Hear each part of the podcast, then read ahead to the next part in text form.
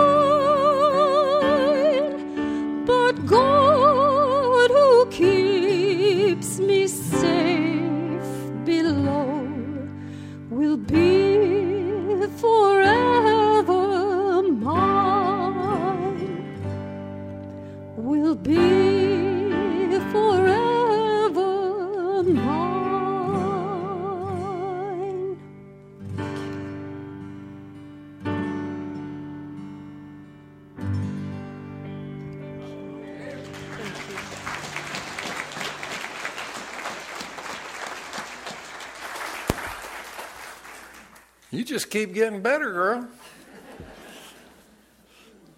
If you have your Bible uh, this morning, I'd ask you to turn with me to Malachi. It's the last book of the Old Testament, Malachi 2, beginning in verse 11. The title of my message today is Ministering to Brokenness. We have a lot of folks around that are going through some hard times, and I want to give you parents and grandparents and great grandparents some ammo to use with uh, family members that you can be helpful and uh, you can have a word from God's uh, word for them. Well, let's look together. Malachi 2, beginning at verse 11. In Judah, in Israel, and in Jerusalem there is treachery, for the men of Judah have defiled the Lord's beloved sanctuary by marrying women who worship idols. May the Lord cut off the nation of Israel, every last man who has done this, and yet brings an offering to the Lord Almighty. Here is another thing you do you cover the Lord's altars with tears and weeping and groaning because he pays no attention to your offerings. He doesn't accept them with pleasure. You cry out, Why has the Lord abandoned us? I'll tell you why. Because the Lord witnessed the vows you and your wife made to each other on your wedding day when you were young. But you have been disloyal to her, though she remained your faithful companion, the wife of your marriage vows. Didn't the Lord make you one with your wife in body and in spirit? You are His. And what does He want? Godly children from your union. So guard yourself, remain loyal to the wife of your youth. For I hate divorce, says the Lord, the God of Israel. It is as cruel as putting on a victim's blood stained coat, says the Lord God Almighty. So guard yourself. Always remain loyal to your wife. Well, over the years, uh, I've had a lot of young couples sit in my office, and their eyes were just kind of sparkling, and uh, their excitement was uh, obviously there. Uh, as they approached their marriage day, they had questions and concerns and, and a lot of joy and a lot of uh, uh, thoughts of fulfillment for their life. Well, as the years would pass uh, three years, five years, ten years uh, some of those same couples would sit in my office at a later date, and the stars were replaced by tears, silently mourning the death of their marriage. What happened to those good intentions and high expectations? What happens to those admirable goals for a family uh, with their happiness when, when somehow or another uh, things kind of begin to slip and to slide and go in the wrong direction? As one man put it, they are shipwrecked on the high seas of matrimony for which no compass has yet been invented. So often does it happen that Billy Graham has said that the number one sociological problem in America is marriage on the rocks. Uh, what we experience today, Malachi also confronted in his day. It was rampant. Uh, he too saw couples who began their marriage with all of the highest expectations, but who in later days had somehow or another drifted apart. It was becoming an all too common scene in that day. In fact, in Malachi 2:13, the prophet implied that the distress of the times was in large measure due to the general contempt for the solemn obligations of marriage. The problems in the land were caused by the patterns in the home.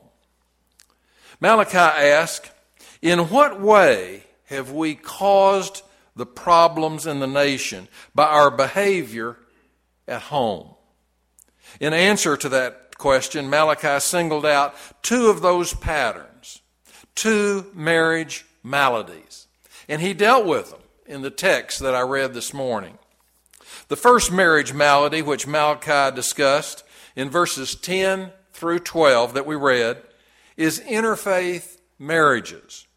Judah has dealt treacherously with God, Malachi said, in that she has married the daughters of a strange God. That is, those who are worshippers of Yahweh married those whose faith was directed toward other gods and pagan beliefs. This action was expressly prohibited in the laws of Israel. In Exodus 34:16, God instructed the Israelites not to make any covenant, any covenant of any kind with the inhabitants of the land. And this, of course, included the covenant of marriage. In Deuteronomy 7 2, speaking of the people who dwelled in the land of Canaan, God said, You shall make no covenant whatsoever with those people. and show them no favor. Furthermore, you shall not intermarry with them. God told Israel that they were not going to join in marriage with people of another faith because it was incompatible with their calling as God's chosen people. Now, this concept of the incompatibility of a believer and a non believer is also paralleled in a New Testament passage. Every once in a while, I have somebody ask me, Well, where is that verse that says uh, you can't marry somebody from a different religious trans, uh, background? 2 Corinthians 6:14 is the one that I would be speaking of, where it says that a Christian is told not to be unequally yoked with an unbeliever. The clear teaching of the Bible in both the Old Testament and in the New Testament is that we are not to join in marriage with those of a different faith tradition. That raises some basic questions. For one thing, why was this injunction against interfaith marriage disregarded? God says, don't do this. Don't do it. And yet, they in that day, and from that day until this day, and in our day, people do it by the millions. They marry people from foreign uh, religious backgrounds and totally different uh, traditions. Why? In the case of Malachi's contemporaries, it was because of the economic advantage of intermarriage. These pagan people had been there a long time. They'd lived in that land for years and years and generations and generations. And they had amassed large sums of money. They had large portions of land that they owned. For these Israelites who were coming out of captivity, they had nothing. They didn't have 20 cents. One of the quickest ways of becoming financially stable was to intermarry with the wealthy pagan families. And they did that. The Israelites were more concerned with financial success than with the obedience to God that they should have had. Financial profit took precedent over spiritual principles. In our day, interfaith marriages are entered into for a variety of reasons. Some people marry an individual of another faith or of no faith because they have, themselves have not been grounded in the Christian tradition. They don't know much about the Bible. They don't know much about uh, God's will for their life. They just enter in. Their faith is not as important to them, so they just do it. Sometimes physical attraction takes precedent over spiritual concern. When I was in seminary, I had a friend that uh, told me he was going to marry a gal with beautiful legs. And uh, he's, you know, it didn't seem like he cared about what their face looked like. He didn't care about their personality. He didn't care about their faith tradition. He was real interested in their legs. And I thought, good night. If people at the seminary are thinking this way, what about everybody else? In many cases, an interfaith marriage will be entered into because it provides elevation to a higher social status. In others, entering into marriage with an unbeliever or a person of another faith, uh, they feel like they can do that because they're going to change them after they marry them. Now, we could have a few testimonies about that this morning.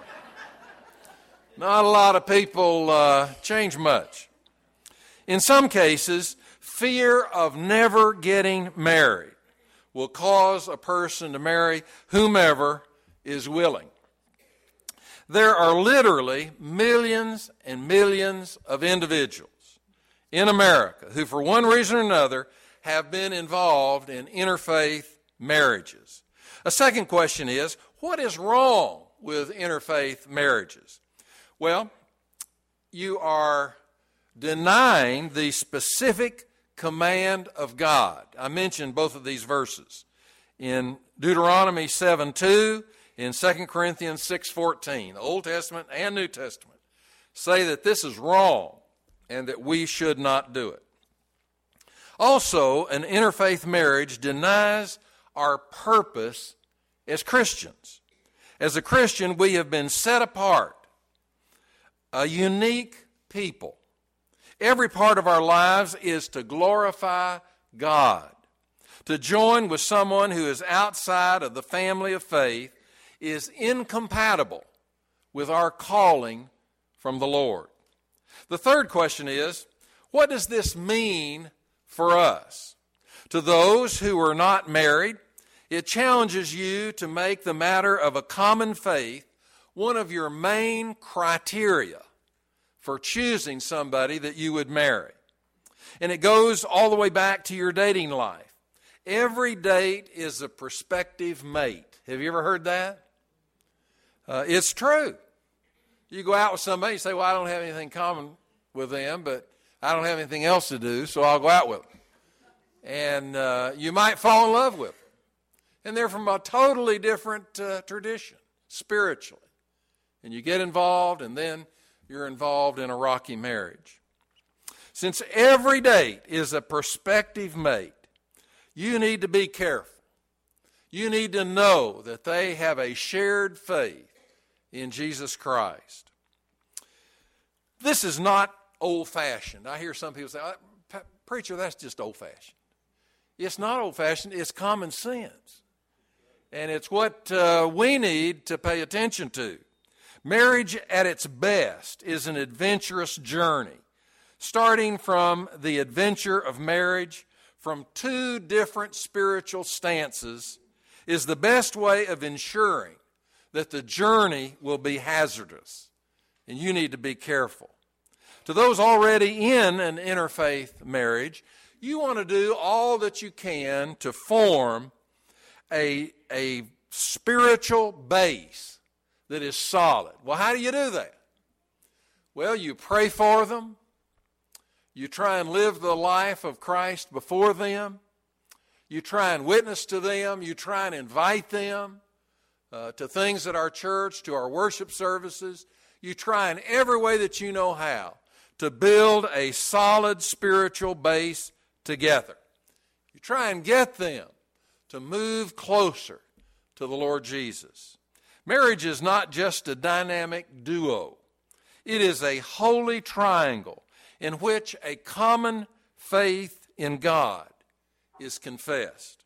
In our day, as in Malachi's day, one of the most serious maladies that was obvious was that there was a threat to the sanctity of the home because of those that were not united in a similar spiritual base. All right, number two this morning is impermanent marriages. There's a, this is the second marriage malady that Malachi mentioned in our text this morning that we read a few minutes ago, verses 13 through 16. In verse 13, the prophet stated, And this is another thing that you do. Coupled with their marriages to the women of another faith, the Israelites committed another transgression of equal seriousness when they set aside or divorced the wives of their youth. In verse 14, Malachi says that the covenant of marriage is a sacred covenant before God. When you stood before the minister, when you stood before the uh, church uh, gathering, when you stood uh, and the uh, presiding minister uh, talked about this being a relationship that you both had, not only with each other, but with God.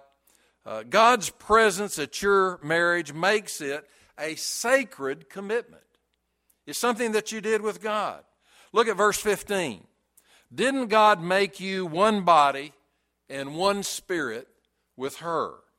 God wanted it to be a permanent union between two people.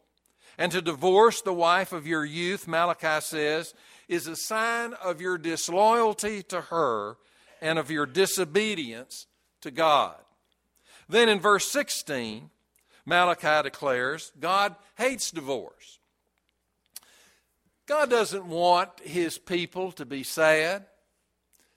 Uh, he doesn't want uh, for two of you that are sitting here this morning that are thinking about divorcing, thinking about separating.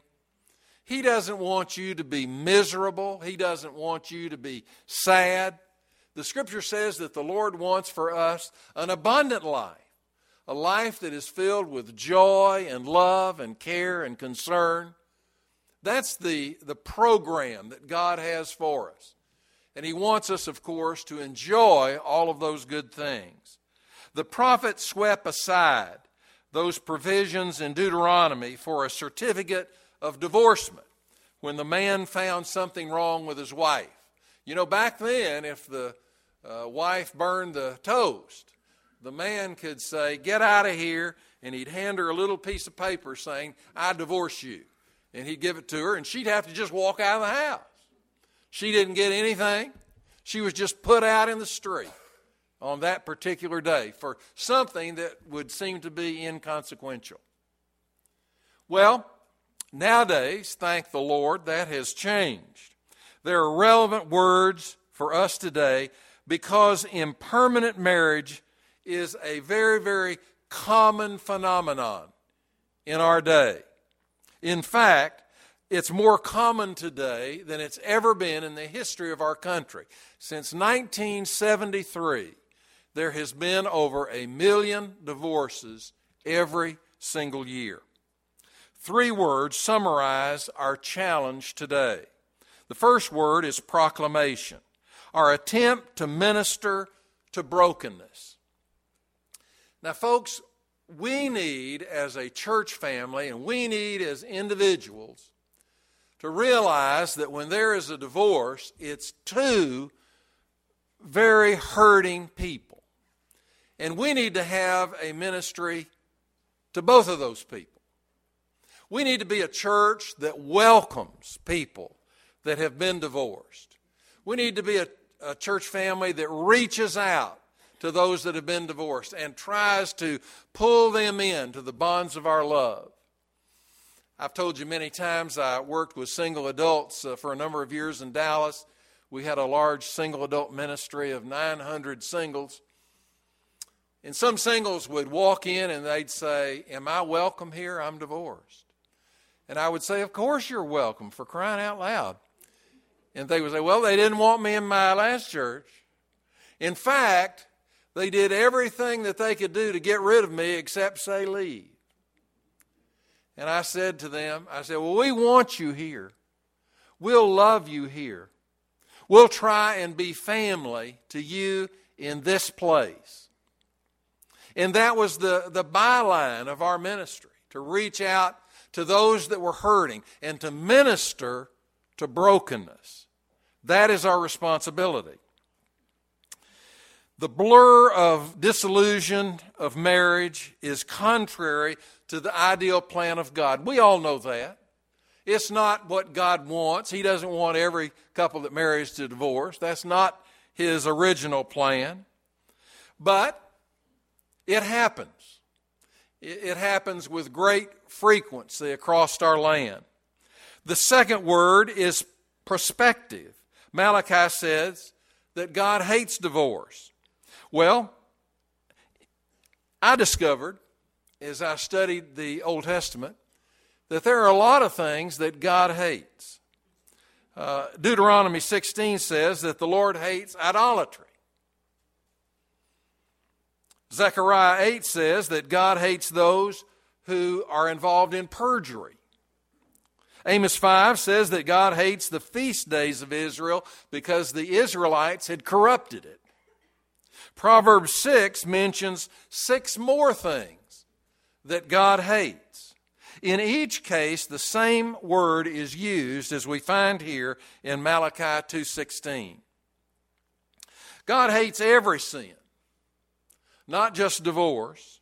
And yet, some very judgmental people set up divorce as the epitome of sin and the failure for which we cannot be forgiven.